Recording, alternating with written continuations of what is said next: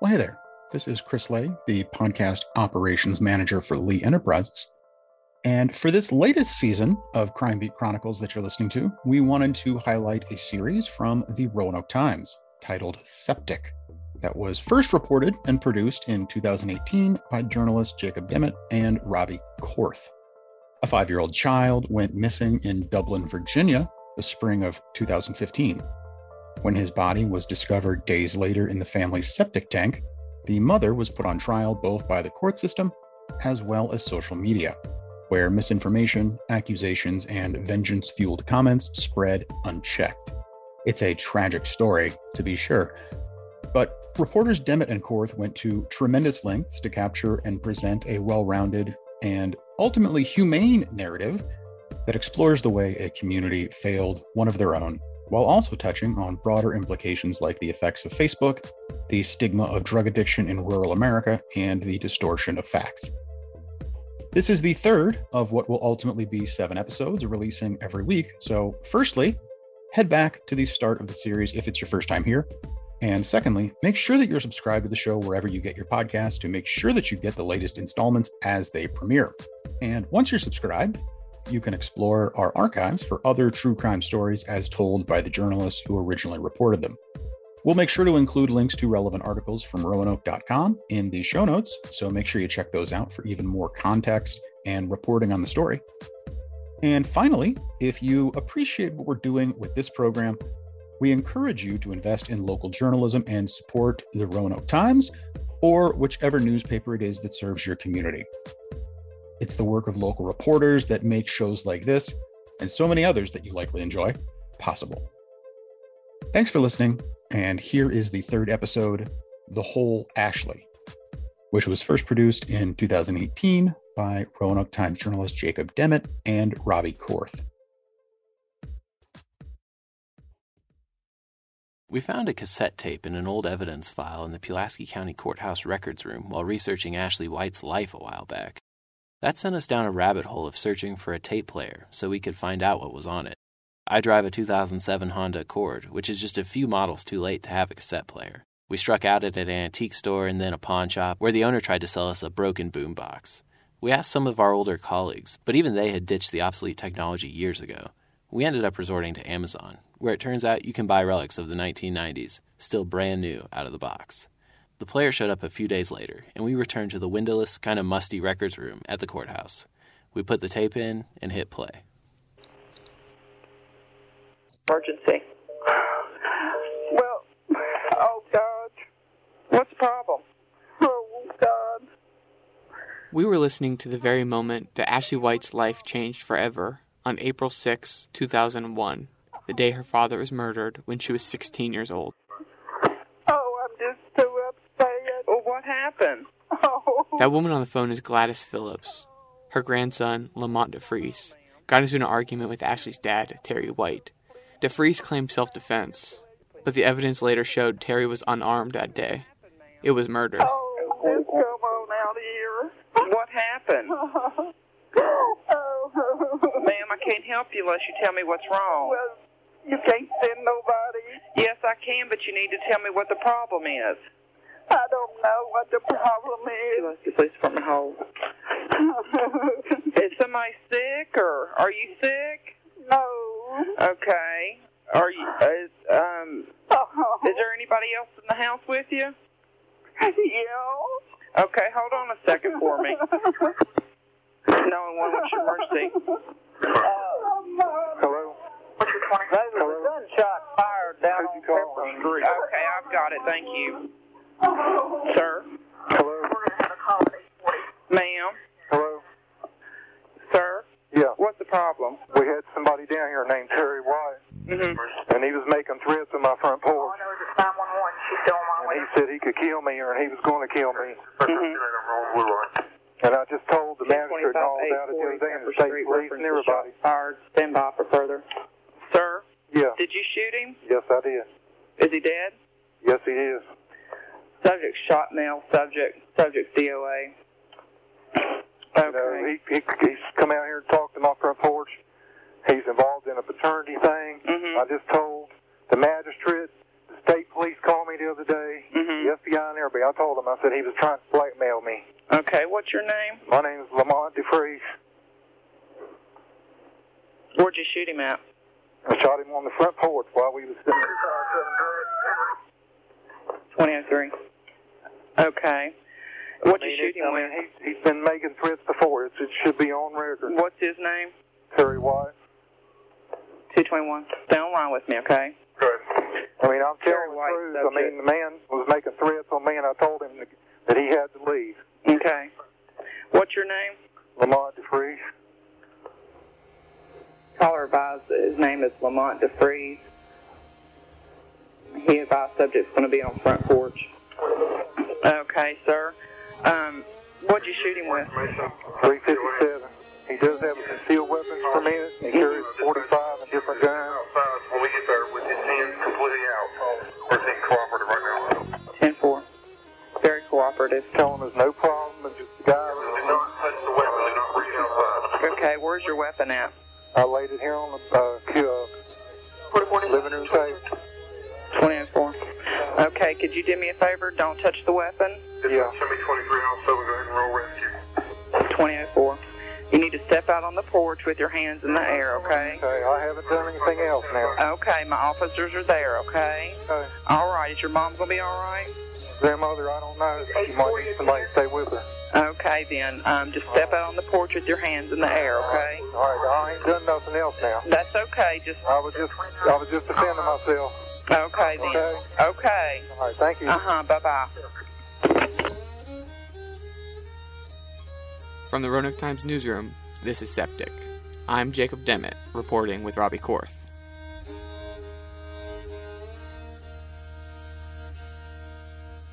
The prosecutor for this case happened to be Mike Fleenor, the same attorney who would later charge Ashley. Court transcripts show Fleenor telling the judge that DeFreeze and Terry White had been friends. The two got into an argument, Lamont walked away, went inside his house, came out with a gun, and shot and killed Terry. Elsewhere in the file, there's photos of Ashley's dad sitting dead, upright in a plastic chair on DeFreeze's front porch. He has red hair, like Ashley and Noah both. Ashley's child actually took her father's name Noah Terry Thomas. The evidence file has a court transcript that shows Ashley didn't testify at the trial, but her older sister Mandy did. Here's one of our colleagues reading from that transcript. I'm Terry White's daughter, Amanda Worley. You know, I really thought about, ever since that day, what I wanted to say to you. When I was told that you shot my father, I never, ever would have believed it in a million years. I thought you two were friends. Apparently, I was wrong. So I thought long and hard about what happened to my father because I didn't really know what had happened to him other than you had shot him. And I thought about it long and hard. And on that night that you shot that gun and heaven opened up and God and his mother looked down and they took him and they took him to heaven and that's where he is today. So whatever you had planned, Lamont, did not work. My father is happy where he is. What you have done is you have you made my grandfather lose his son, my mother lose her husband, and two children who have lost their father. This past October, I got married, Lamont, and the only thing I wanted was for my daddy to stand outside that church to tell me how beautiful I looked. And do you think I got that? No, I didn't because of some petty argument you had with him. And I just wanted to say that to you. Lamont was found guilty of second degree murder. He would have been released in 2022, but last year he was charged with unlawful wounding after he fractured his cellmate's skull because he left the light on. His term was extended another four years. But the DeFreeze case wasn't even the reason we were looking through old court records in the first place. We were there for a completely unrelated case from the prior year. But the more we looked around, the more the Pulaski County Courthouse records room kind of began to feel like a museum of Ashley White's tragic life. There's autopsy photos of people she loved, there's clothing and evidence bags and court transcripts all over the place. One of Ashley's best friends growing up was Tara Rose Munsey. Tara was actually the one who introduced Ashley to Paul Thomas when they started dating in high school. Tara thought they would be a good match, so she cooked a fancy dinner and invited her two friends over. The couple hit it off, and they stayed together. Tara was working at a Taco Bell on January 25th, 2000. She clocked out, left the restaurant, and then disappeared. A massive search ensued, and the national media swooped into the small town. I miss her so much. I just, I just want her back. Some, somebody's got her. I don't know why, but she just wouldn't run. So something's not right. You know, it's just too weird. That first voice you heard there was 15 year old Ashley White from a TV interview during that time. The video shows her sitting cross legged on a bed with a group of Tara's friends, pleading for Tara's safe return. But Tara never did come home. A hiker found Tara's body about two weeks later in a ravine six miles away. Jeffrey Allen Thomas, who is in no way related to Paul or Noah Thomas, was eventually convicted of her murder. The trial was the highest profile to hit Pulaski County at the time, a title it would maintain for 15 years, until it was arguably eclipsed by the death of Noah Thomas. Mike Fleenor, who prosecuted both Ashley and her father's murderer, also handled this one. It's been revisited by several real life crime dramas, including the television show Forensic Files and the investigative Discovery Channel's Ice Cold Killers. We had to ask the courthouse clerks to help us dig out Tara's file, which fills an old cardboard box in a locked cupboard. It contained articles of clothing that were entered into evidence, a list of witnesses subpoenaed to testify at the trial, including Ashley herself. All of this is stored in the same room. If you flip through these boxes, you will find photos of Ashley's best friend, murdered when she was 15, her father, murdered when she was 16, and her son, who died when she was 30. Ashley White turned 17 just a couple of weeks after her dad's death. I tried to think back on what I was doing on my 17th birthday. According to my Facebook post back then, I was bragging about the 88 I got on Dr. Cavell's history exam. I was helping my friends shop around for the first car his parents were about to buy him. I was applying to colleges and taking for granted how much that was going to cost my parents. Those were some critical years in my life, and it's amazing how different my experience was from Ashley's.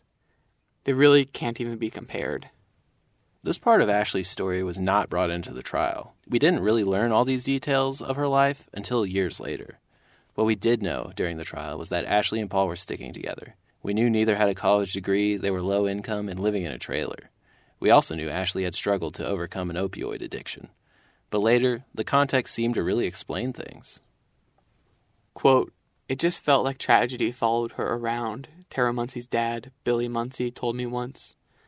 I think when you go through that much, you either go crazy or you bottle it up inside.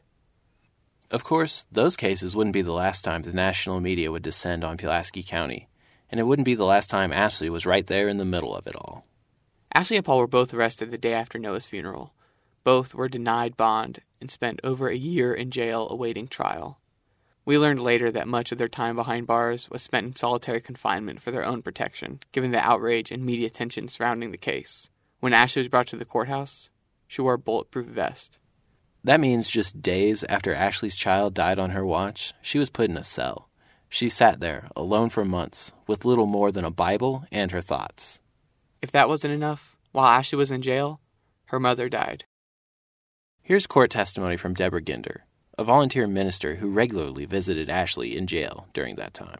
Deborah Ginder, please come forward. You swear to tell the truth, the whole truth, and nothing but the truth to help you God? I so affirm. Thank you, ma'am. Please have a seat. If you will please answer the questions of the attorneys, beginning with Ms. Bolger. Thank you, Your Honor. So, have you spoken with Ashley about the loss of Noah and the separation from Abigail? Yes. Okay. How has she reacted to the loss of Noah with you?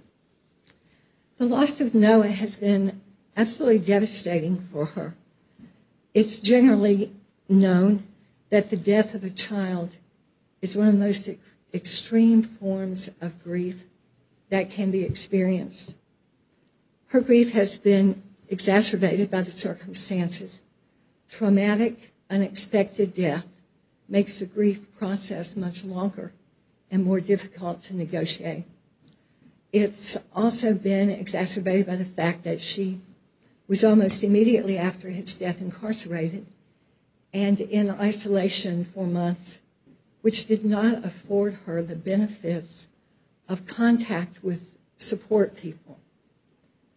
She has shared with me that during that time, what kept her alive emotionally and spiritually was that she had a Bible with her in isolation, and she spent most of her time grieving and reading scripture and praying.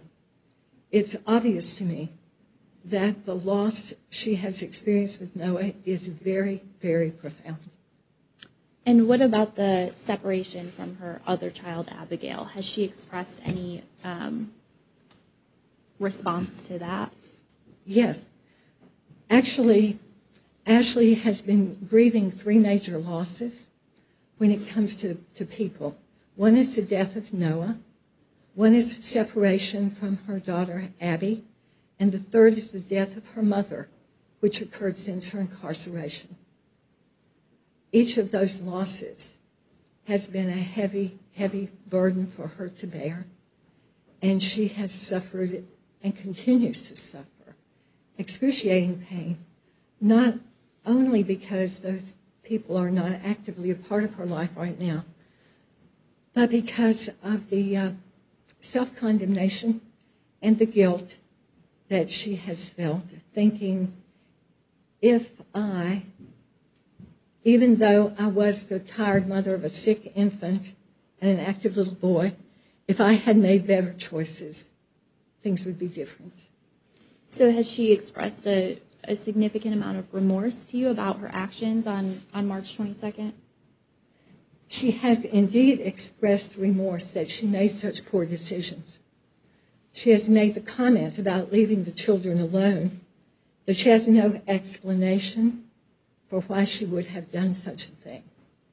And she is um, haunted, even tormented, I would say, by the what ifs that she must live with from now on. So, so given all of these um, these events that she is coping with, how has she been trying to move forward and cope with them? One of the first things that she has done, as I mentioned, was to turn to Scripture and to pray for God to help her.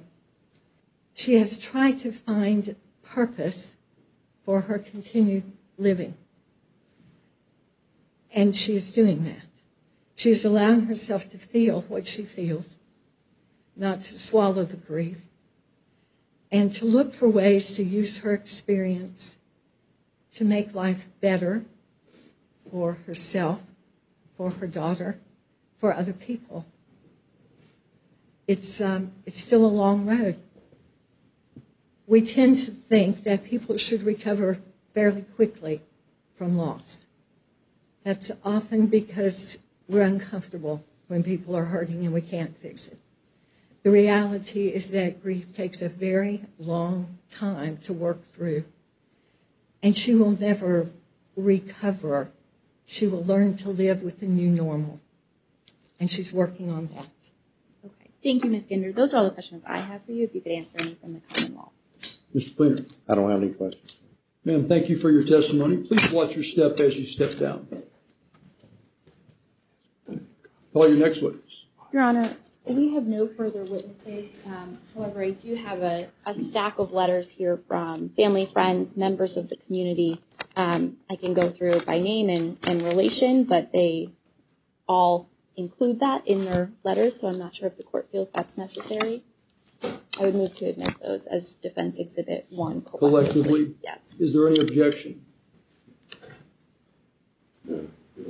All right. The letters uh, will be admitted collectively as Defense Exhibit 1. One of those was a six page letter handwritten by Paul Thomas, Noah's father and Ashley's boyfriend of half their lives. He wrote that he did not blame Ashley for their son's death, and that she was a devoted mother who never neglected Noah and would spend weeks planning the boys' birthday parties. It was even her idea to sign Noah up to play basketball, and she made sure he never missed a practice. She would let Noah sleep by her side when he was sick, and was careful to only turn the light out after Noah's nightlight was on. He said she was being unfairly portrayed as a monster by the prosecution and the media. To conclude the letter, Paul wrote, quote, Noah knew that if he set his mind to it, there was nothing he couldn't do. Ashley taught him that. Ashley loves her kids very much and would do anything for them. These things I say are the real Ashley, the Ashley that I know. I wouldn't trade Ashley for anyone in the world, and I am happy and proud that she is the mother of my children. I thank God every day for the family He gave me. I will love Ashley for the rest of my life. And in closing, I would ask you to look at the whole Ashley, the real Ashley. Ashley is a unique and amazing person. just like our son Noah was. We interviewed Ashley's lawyer, Kelsey Bolger, recently. Kelsey was pretty new on the job when this high profile case landed on her desk. She had been in her role in the public defender's office for less than a year. But she said she formed a bond with Ashley, largely based on mutual trust. She declined to get too deep into her client's personal life, but she did give little glimpses at what it was like being in Ashley's shoes as all this was happening. We asked if she was surprised at how large a role Ashley's life situation, poverty, former drug use, a messy house, played in the case. When you went into this case, did you expect that to be such a big part of it? Um, no. And I was really shocked by that and like really discouraged, I think, to see that that's the way that people reacted to her because I know Ashley and I interacted with her. So I knew that the way that people perceived her is not how she actually is. Mm-hmm. Um, so I think, you know, the way that people kind of took rumors and just ran with them was was really sad because it kind of showed a, a lack of, I guess, respect or appreciation for what the truth was. Um, and I'm not really sure what caused that. I'm not sure if seeing her picture and seeing that she lived in a trailer and just kind of judging her family um, kind of caused people to just assume that she had done something so terrible. I think social media was probably a huge role because, you know, people can spread a rumor very quickly. Um, but I was certainly not prepared for the opinions and the misinformation that people were, were yeah. spreading around.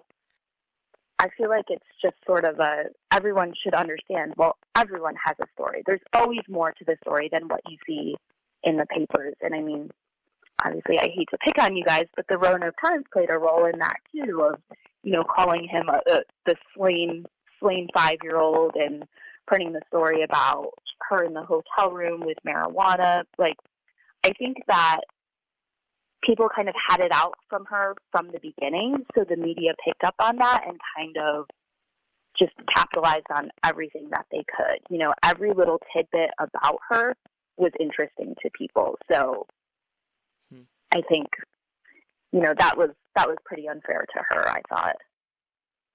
In your time with her that did she this this kind of becoming a celebrity, how did she respond to that?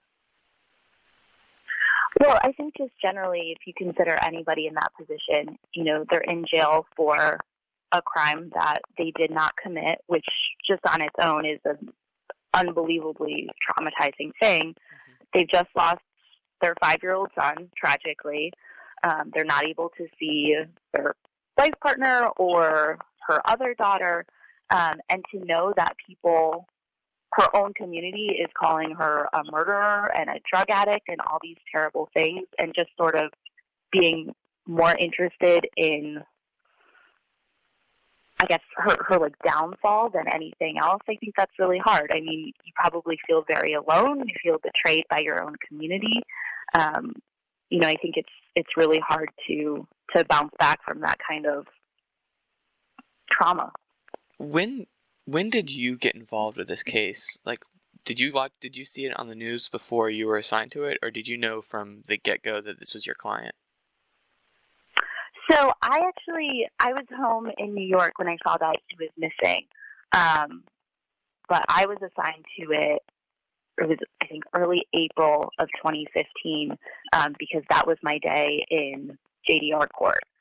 So it was really just sort of chance that, you know, the way the schedule worked, that it became my case.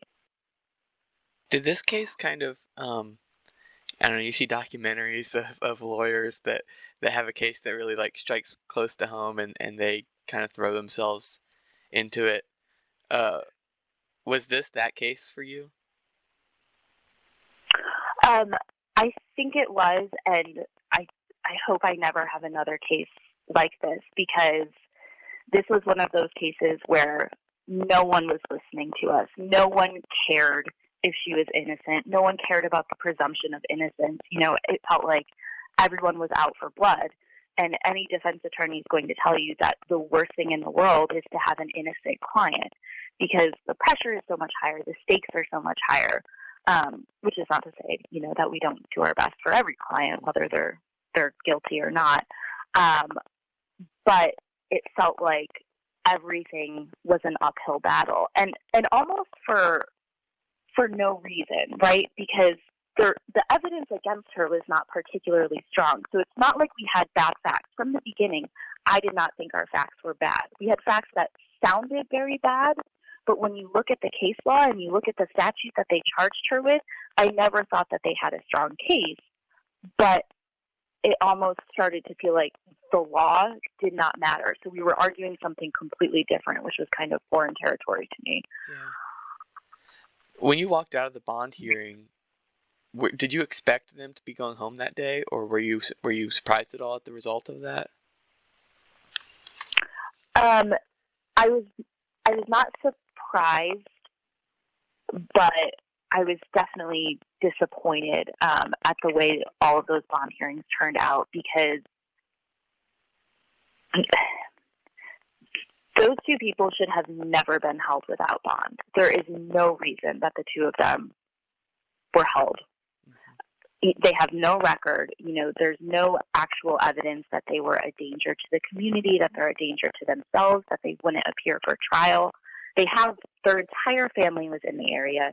So that was the first time that I started to worry how much the media and the public outcry was going to influence what we were doing inside of the courtroom. Because any other person would have been released and should have been released, you know, with a PR bond and pretrial services. But because everything was so insane out in the community, those two people were held. Septic is produced by Jacob Demmitt and me, Robbie Korth. Music comes to us courtesy of Mike Gangloff and Matt Payton. All courtroom audio was obtained from the Pulaski County Circuit Court Clerk's Office after a request to Judge Bradley Finch. This podcast is all about presenting an accurate account of the death of Noah Thomas and his parents' legal saga. All audio has been edited for brevity and clarity. For pictures, original documents, and other extras, visit septicpodcast.com and feel free to reach out to us at septic at roanoke.com. This is a copyrighted podcast of the Roanoke Times, all rights reserved. Thank you so much for listening. Again, this was the third of what will ultimately be seven episodes dropping every week right here in the podcast feed. So subscribe wherever you get your shows to guarantee that you'll get the latest installments as they premiere. And once you're subscribed, feel free to explore our archives for other true crime stories as told by the journalists who originally reported them. You can find links to relevant articles from roanoke.com in the show notes. And finally, if you appreciate what we're doing with this program, we encourage you to invest in local journalism and support the Roanoke Times or whichever newspaper it is that serves your community. For Lee Enterprises, this is Chris Lay. Thanks again for listening.